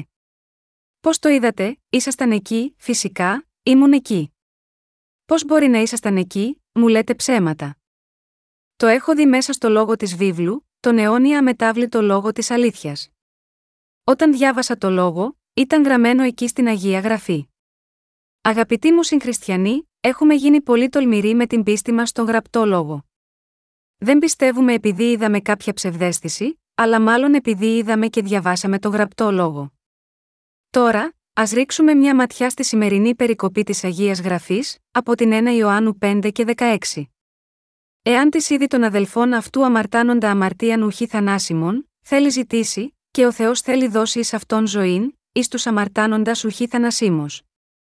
Είναι αμαρτία θανάσιμος, δεν λέγω περί εκείνης να παρακαλέσει. Πρώτη Ιωάννου πέντε, δεκαέξι, δεκαεπτά. Υπάρχουν δύο είδη αμαρτιών, το ένα που οδηγεί στο θάνατο του ανθρώπου και το άλλο που δεν οδηγεί στο θάνατο. Το ένα είδος αμαρτίας δεν οδηγεί σε θάνατο, και το άλλο οδηγεί στο θάνατο στον άδη. Όλες οι αμαρτίες που έχουμε διαπράξει από την αδυναμία μας, καθαρίστηκαν και δεν θα μας οδηγήσουν στον άδη. Αν είναι έτσι, ξέρετε ποιες αμαρτίες πραγματικά οδηγούν στον αιώνιο θάνατο μας? Η δυσπιστία στο Ευαγγέλιο του ύδατος και του πνεύματος, που είναι η προσωποποίηση της ανεφόρων αγάπης του Ιησού, είναι αμαρτία που αξίζει αιώνια καταστροφή. Αν δεν πιστεύεις στο Ευαγγέλιο του ύδατος και του πνεύματος, που λέει ότι ο Ιησούς ήρθε σίγμα, αυτόν τον κόσμο και καθάρισε όλες τις αμαρτίες μας χωρίς όρους, με το βάπτισμά του και το χύσιμο του αίματος στο Σταυρό, αυτό είναι η αμαρτία που οδηγεί στο θάνατο, δηλαδή η αμαρτία που αξίζει αιώνια καταδίκη. Ο Απόστολος Ιωάννης μας μιλάει σχετικά με αυτό. Αυτές τις μέρες, υπάρχουν πάρα πολλοί κατ' όνομα χριστιανοί που δεν πιστεύουν στο βάπτισμα που έλαβε ο Ιησούς. Πολλοί από αυτούς πιστεύουν ότι ο Ιησούς έλαβε το βάπτισμα από τον Ιωάννη τον Βαπτιστή, επειδή ήθελε να μας δείξει την ταπείνωσή του. Υποστηρίζουν ότι ο λόγος του Ιησού «πρέπει να με βαπτίσεις» σε απάντηση των αντιρρήσεων του Ιωάννη του Βαπτιστή. Πώς θα μπορούσα να σε βαπτίσω? Δεν είναι παρά μια έκφραση ταπεινότητας του Ιησού. Είναι σπαρακτικό να ακούς ανθρώπους να λένε τόσο ομά αυτά τα αναλυθή και ψευδή λόγια. Αγαπητοί μου συγχριστιανοί, δεν βλέπετε τα λόγια του Ιησού ότι άφες τώρα διότι ούτως είναι πρέπον εις ημάς να εκπληρώσομεν πάσαν δικαιοσύνην? Οι λέξεις «πάσα δικαιοσύνη» σημαίνει τέλεια δικαιοσύνη ή αμεροληψία, και η λέξη «ούτως» σημαίνει με την ίδια μέθοδο της τοποθέτησης των χεριών που καταγράφεται στην Παλαιά Διαθήκη. Αυτή η περικοπή διακηρύττει ότι ο Ιησούς λαβαίνοντας το βάπτισμα από τον Ιωάννη τον Βαπτιστή έχει καθαρίσει όλες τις αμαρτίες ολόκληρης της ανθρωπότητας με μια τέτοια δίκαιη μέθοδο. Ο Κύριος μας λέει μέσα από αυτή την περικοπή: «Έχω καθαρίσει όλες τις αμαρτίες σας και σας έκανα δίκαιους». Το έχω κάνει με το βάπτισμα που έλαβα από τον Ιωάννη τον Βαπτιστή. Τώρα, όποιος πιστεύει σίγμα, αυτή την αλήθεια θα λάβει την πλήρη σωτηρία. Αυτό είναι το Ευαγγέλιο του ύδατος και του πνεύματος. Καταλαβαίνετε τώρα το Ευαγγέλιο του ύδατος και του πνεύματος? Μία από τις αρχικές έννοιες του βαπτίσματος είναι μεταβίβαση της αμαρτίας. Αλλά τι σημαίνει η λέξη ούτως? Σημαίνει με το βάπτισμα του Ιησού από τον Ιωάννη τον Βαπτιστή. Ποιος λοιπόν είναι ο Ιωάννης ο Βαπτιστής? Γράφει στο κατά Ματθαίον έντεκα και έντεκα, μεταξύ των γεννηθέντων υπογυναικών δεν ηγέρθη μεγαλύτερος Ιωάννου του Βαπτιστού.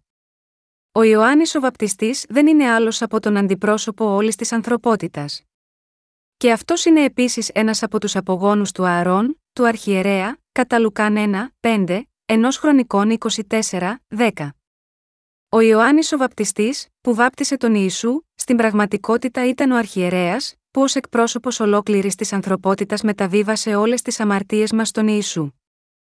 Τι, λοιπόν, ήθελε να εκπληρώσει ο Ιησούς, λαβαίνοντας το βάπτισμα από τον Ιωάννη τον Βαπτιστή? Ήθελε να δείξει σε όλο τον κόσμο την ταπείνωση του, όχι βέβαια.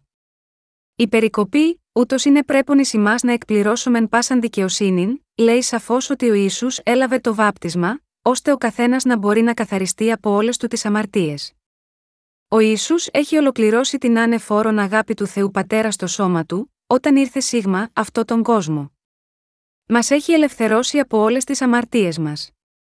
Έχει εκπληρώσει έτσι όλη τη δικαιοσύνη, καθώς και όλη την αγάπη του Θεού. Αγαπητοί μου συγχριστιανοί, η απιστία στο βάπτισμα που έλαβε ο Ιησούς είναι ισοδύναμη με το να κάνουμε τον Ιησού ψεύτη. Αν δεν πιστεύετε ότι έχουμε λάβει τη σωτηρία μας όταν ο Ιησούς ανέλαβε δίκαια όλες τις αμαρτίες μας με το βάπτισμα και ότι ο Ιησούς καθάρισε μονομερώς όλες τις αμαρτίες μας, κοροϊδεύετε τον Ιησού. Η πίστη στον Ιησού, αφήνοντας έξω το βάπτισμα, ή η πίστη στον Ιησού, ενώ θεωρείται το βάπτισμά του ως σημάδι ταπείνωσης του, ή η πίστη στον Ιησού χωρίς να γνωρίζετε εντελώς σχετικά με το βάπτισμα, είναι όλα πράξεις που εμπέζουν τον Ιησού. Αν στα δέκα ή στα πενήντα χρόνια σας χριστιανικής πίστης, έχετε συναισθηματικά επηρεαστεί με συναισθήματα όπως πόσο πρέπει να έχει πληγωθεί ο Ιησούς όταν πέθανε στο Σταυρό στη θέση μου, πρέπει να στρέψετε από τον λάθος δρόμο σας. Πρέπει να απομακρυνθείτε από τη λανθασμένη πίστη σας και να πιστέψετε στο Ευαγγέλιο του ύδατος και του πνεύματος.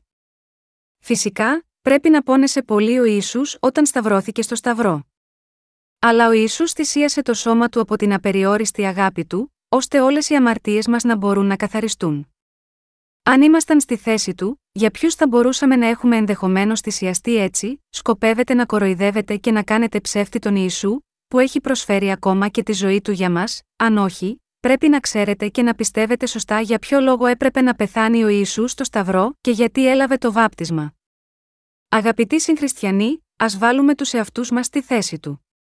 Κάποιος πρέπει να πεθάνει εξαιτίας των αμαρτιών που έχει διαπράξει. Αλλά αγαπώ αυτό το πρόσωπο τόσο πολύ. Έτσι του λέω, βγες έξω. Θα πεθάνω εγώ στη θέση σου. Όλα τα προβλήματα θα λυθούν αν σε αντικαταστήσω εγώ. Και πεθαίνω εγώ στη θέση του. Πεθαίνω καρφωμένος στο Σταυρό. Πόσο κακό θα μου κάνει. Φυσικά, ίσως μας λείπει ακόμα και η σκέψη να θυσιάσουμε τον εαυτό μας για κάποιον άλλο. Ακόμα και αν μπορούσαμε να συλλάβουμε την ιδέα να θυσιάσουμε τον εαυτό μας για τον αγαπημένο μας ως μια όμορφη στιγμή, ωστόσο θα μας έβλαπτε σωματικά. Αν ο άνθρωπος για τον οποίο πρόκειται να πεθάνω δεν ξέρει την πρόθεσή μου να πεθάνω γαμαγιώτα, αυτόν και μόνο λέει, είναι ντροπή που αυτός ο άνθρωπος έπρεπε να πεθάνει έτσι. Πόσο πολύ πρέπει να τον έβλαψε, πώς θα αισθανόμουν, θα μπορούσαμε να λυπηθούμε που πεθάναμε γαμαγιώτα αυτόν, εξαιτίας της παντελούς άγνοιάς του.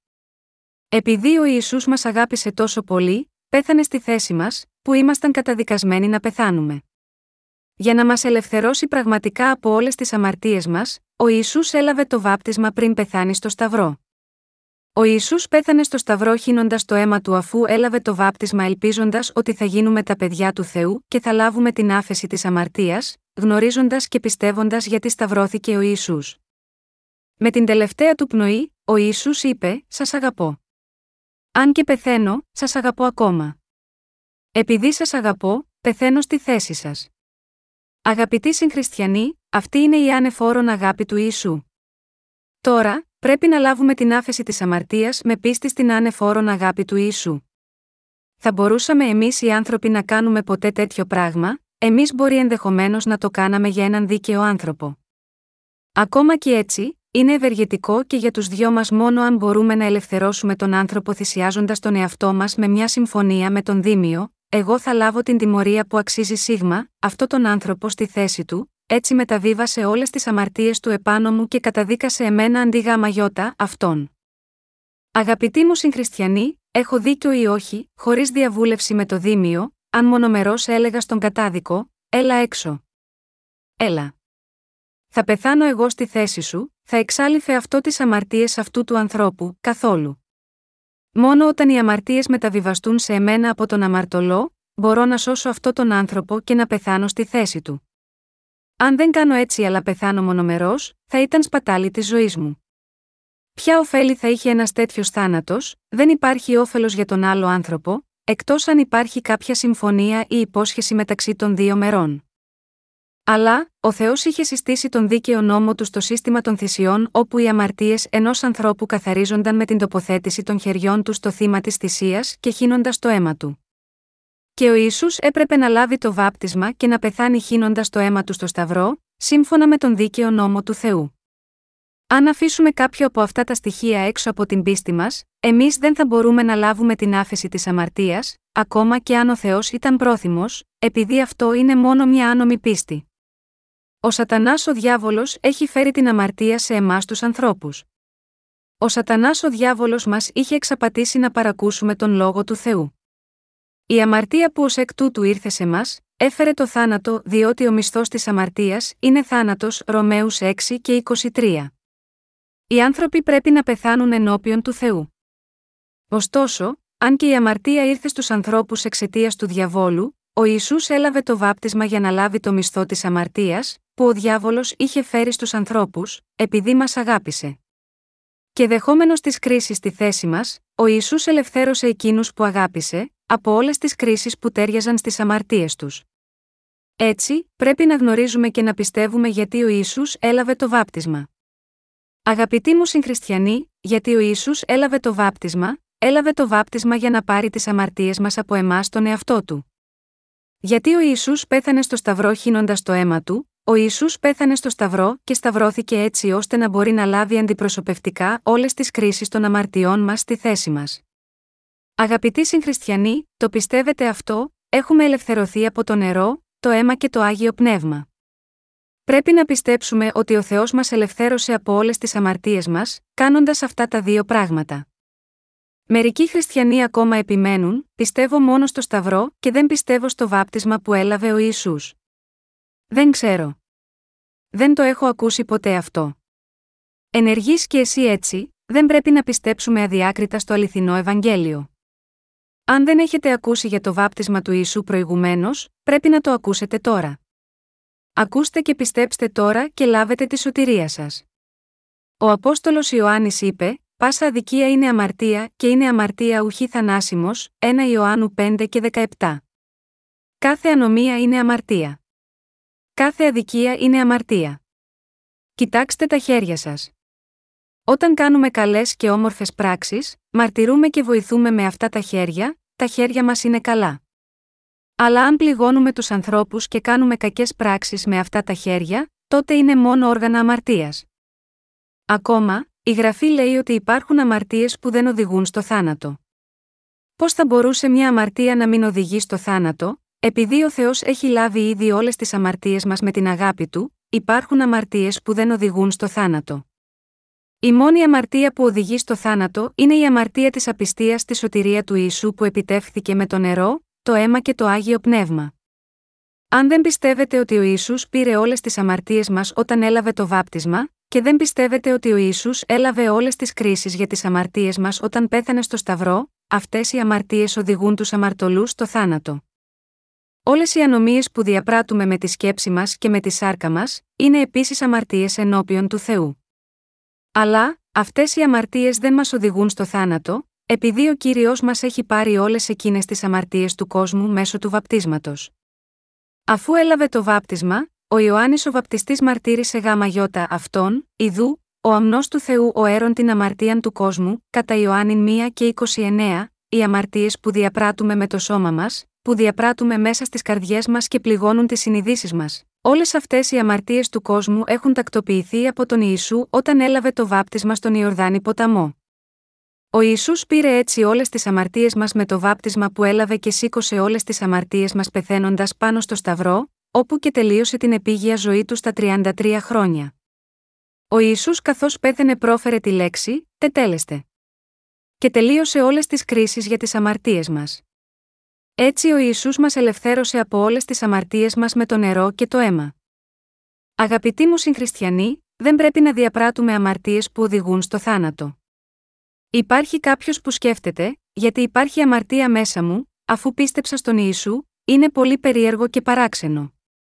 Γιατί έπρεπε να υπάρχει αμαρτία αφού πιστεύω? Εκείνο που λένε αυτοί οι πιστοί, είναι ότι δεν ξέρουν γιατί υπάρχουν αμαρτίες στις καρδιές τους, ακόμα και όταν πιστεύουν καλά. Προσπαθούν να ζήσουν με το λόγο και λένε τόσες πολλές προσευχές μετάνοιας.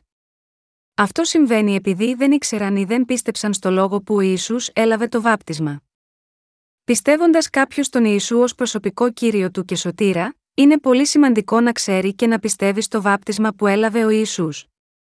Η άφεση των αμαρτιών, χωρίς το βάπτισμα του Ιησού, είναι σαν σκορδαλιά χωρίς σκόρδο. Το Ευαγγέλιο χωρίς το βάπτισμα είναι σαν ένα ρολόι χωρίς τους δείκτες του ρολογιού. Η σωτηρία χωρίς το βάπτισμα είναι σαν ένα κεφάλι χωρίς εγκέφαλο. Αγαπητοί συγχριστιανοί, καταλαβαίνετε, η αμαρτία που αποκλείει ένα άτομο από την άφεση της αμαρτίας και κατά συνέπεια οδηγεί στον άδη, είναι η αμαρτία να μην πιστεύει στο βάπτισμα, στο σταυρό και στην Ανάσταση του Ιησού. Αυτό δεν είναι κάτι που λέω από μόνος μου, αλλά είναι αυτό που λέει ο Λόγος του Θεού.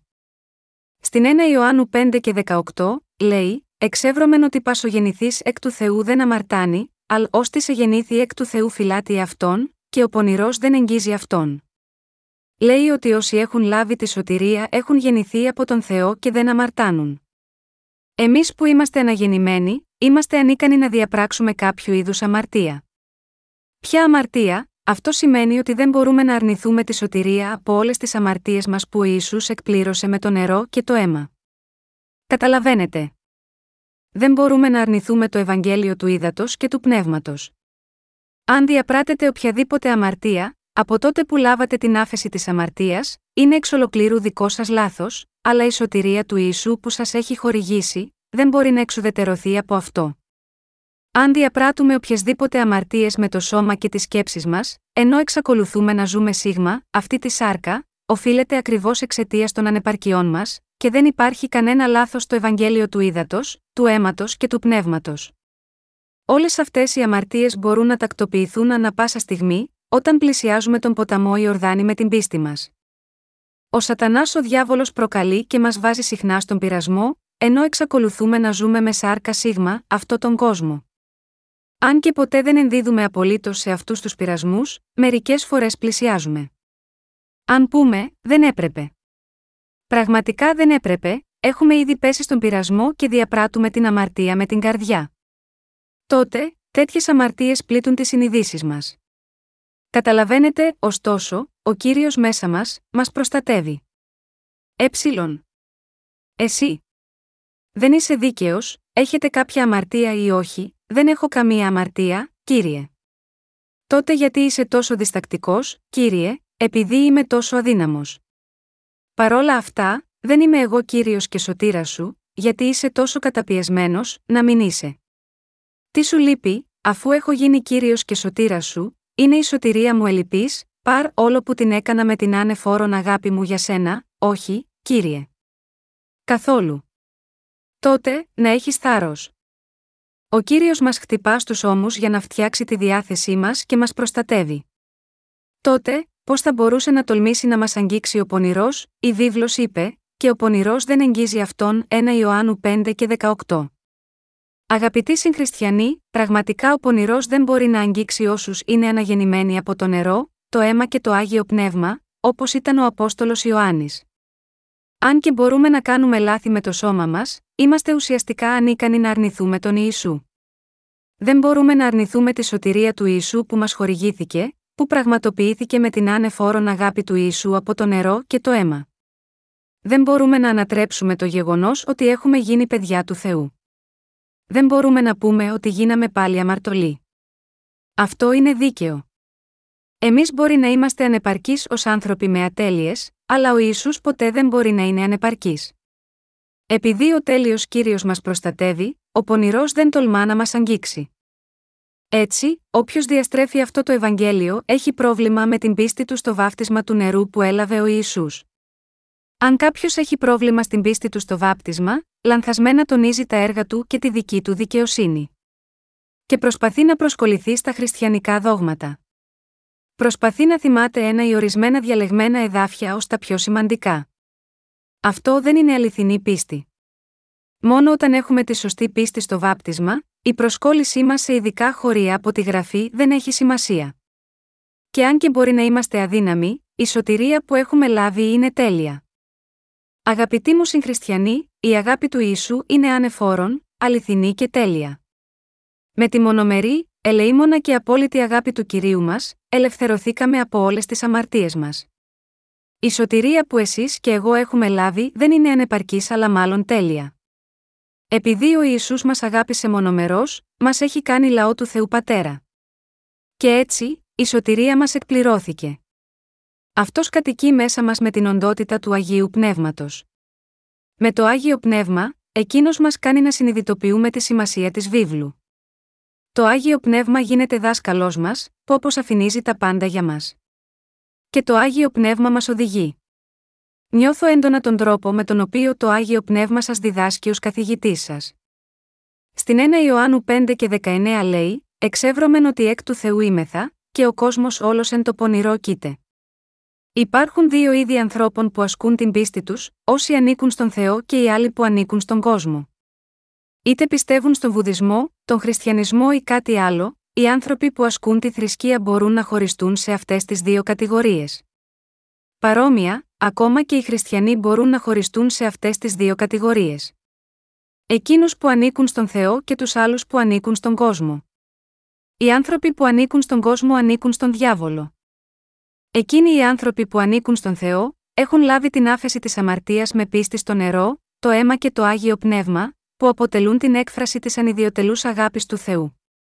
Ζουν με χαρά, αν και μπορεί να είναι αδύναμοι, επειδή είναι ευγνώμονες για το δώρο της σωτηρίας από τον Θεό. Όσοι έχουν αναγεννηθεί μέσω της πίστης τους στο Ευαγγέλιο του Ύδατος και του Πνεύματος, ανήκουν στον Θεό. Ανήκουν στον Θεό με πίστη στην άνευ όρων αγάπη του Ιησού και στη σωτηρία που κατόρθωσε με το νερό, το αίμα και το Άγιο Πνεύμα. Ωστόσο, όσοι δεν πιστεύουν σε κάποια από αυτά ανήκουν στον κόσμο. Δεν μπορώ παρά να ομολογώ τις ευχαριστίες μου προς τον Κύριο ως εξής: «Κύριε, είμαι ένα τίποτε. Είμαι μια μπουκιά στην τροφή των σκύλων.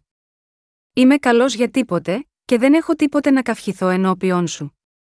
Αν και μπορεί να είμαι τόσο αδύναμος, εσύ είσαι τέλειος.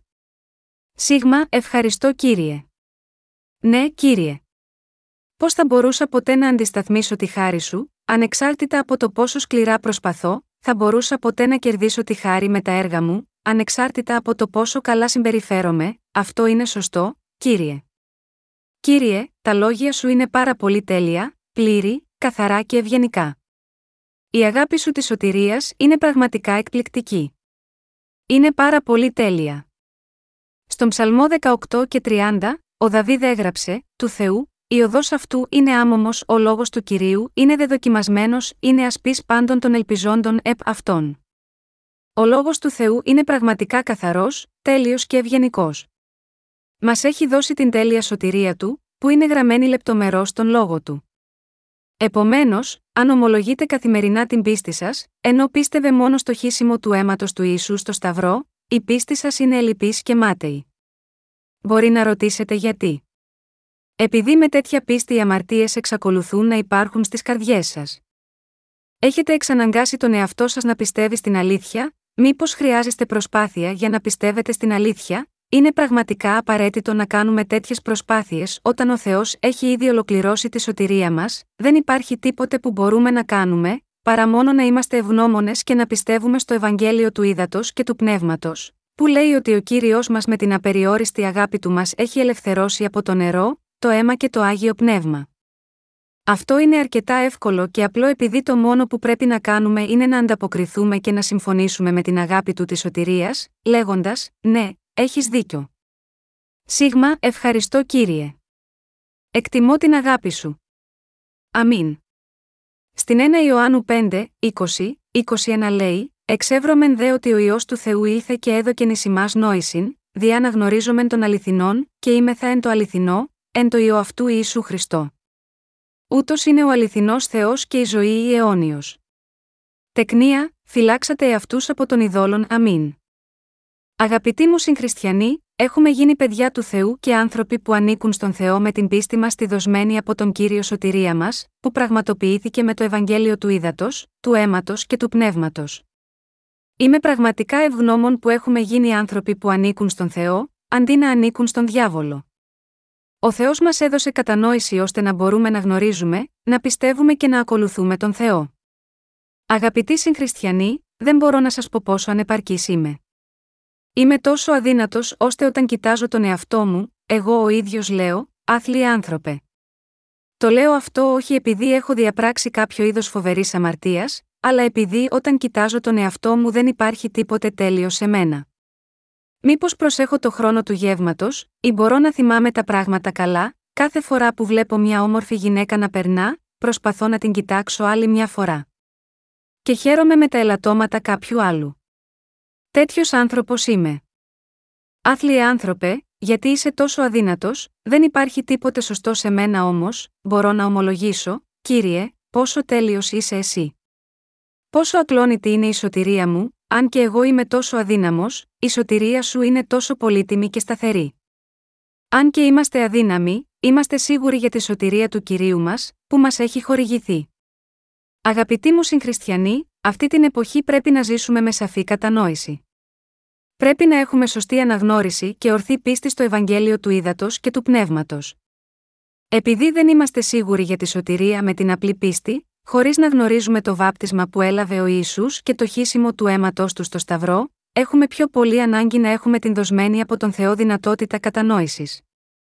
Όταν έχουμε σωστή κατανόηση και σωστή αναγνώριση, μπορούμε να δοκιμάσουμε την αληθινή αγάπη του Θεού. Και μπορούμε επίσης να ζήσουμε τηρώντας τις εντολές του Θεού με την αγάπη του.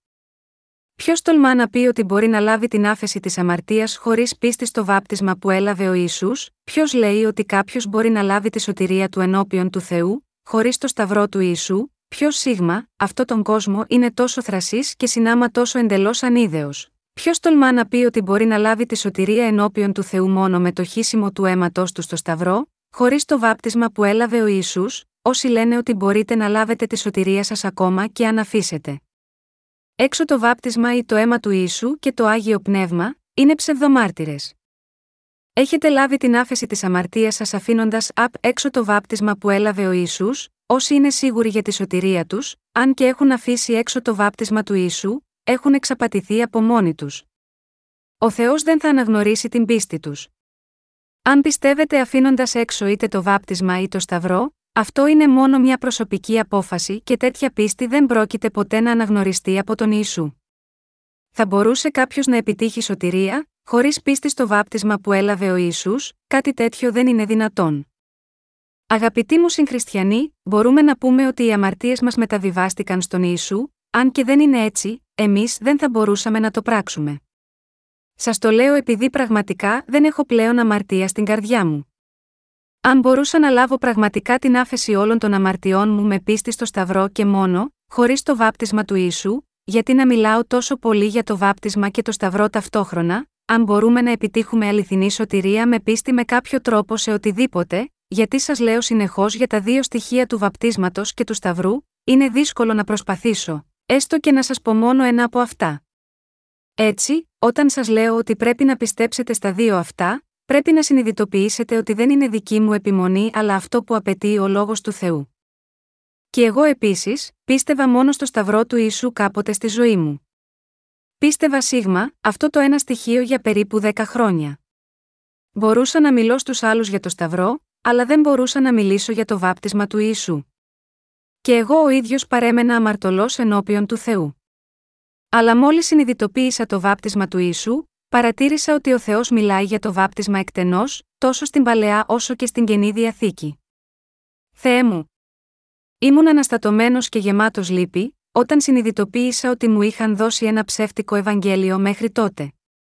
Πήρα την απόφασή μου, αν ήξερα το Ευαγγέλιο του Ύδατος και του Πνεύματος νωρίτερα, πόσοι άνθρωποι θα μπορούσαν να έχουν δει το αληθινό Ευαγγέλιο τα τελευταία δέκα χρόνια. Αλλά πάλι ας είμαστε ευγνώμονες επειδή έχω συνειδητοποιήσει επιτέλους την πραγματική αλήθεια του Ευαγγελίου του Ύδατος και του Πνεύματος και μπορώ να το μοιραστώ με άλλους. Αφού αναγεννήθηκα, ζοκηρύττοντας το λόγο της αλήθειας με χαρούμενη καρδιά και έχω μεγάλη όρεξη. Και κάθε φορά που αδελφοί ή αδελφές μου έχουν προβλήματα, τους ενθαρρύνω να προσευχηθούν για τα θέματά τους.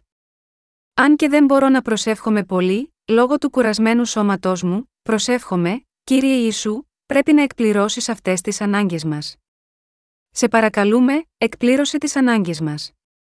Αγαπητοί συγχριστιανοί, υπάρχει κάποιος που επιμένει ότι έχει λάβει τη σωτηρία από όλες τις αμαρτίες του, χωρίς πρώτα να πιστέψει στο βάπτισμα που έλαβε ο Ιησούς, δεν υπάρχει ούτε ένας άνθρωπος. Ούτε ένας. Ακόμα και ο Απόστολος Παύλος λέει ότι έχει λάβει την άφεση της αμαρτίας με το βάπτισμα που έλαβε ο Ιησούς. Και ότι έχει ελευθερωθεί από τις κρίσεις για τις αμαρτίες του με το χύσιμο του αίματος του στο Σταυρό, Ρωμαίους έξι, τρία, έξι, Γαλάτας τρία και είκοσι επτά. Ο Πέτρος επίσης λέει, του οποίου αντίτυπωνον το βάπτισμα, σώζει και ημάς την σήμερον, ουχή αποβολή της ακαθαρσίας της σαρκός, αλλά μαρτυρία της αγαθής συνειδήσεως εις Θεόν, διά της Αναστάσεως του Ιησού Χριστού, πρώτη Πέτρου τρία και είκοσι ένα.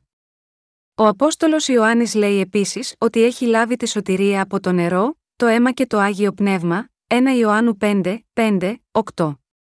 Υποστηρίζει επίσης ότι η απόδειξη της άφεσης της αμαρτίας είναι μέσα στο νερό, το αίμα και το Άγιο Πνεύμα. Γ. Αυτό πρέπει να πιστέψουμε επίσης για τη σωτηρία μας. Πιστεύετε έτσι? Ναι, είμαι βέβαιος ότι πιστεύετε. Αγαπητοί μου συγχριστιανοί, αν η πίστη σας ήταν ανεπαρκής ως τώρα, πιστέψετε σύμφωνα με το γραπτό λόγο του ύδατος και του πνεύματος από τώρα και στο εξής. Ας πιστέψουμε στο βάπτισμα του Ιησού και το χύσιμο του αίματος του, όπως καταγράφεται στο δοσμένο από τον Κύριο λόγο.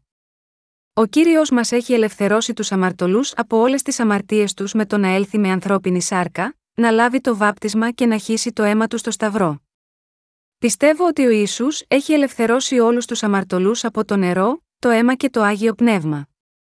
Δίνουμε πραγματικά ευχαριστίες στον Θεό μας, με την αληθινή πίστη μας. Αλληλούια!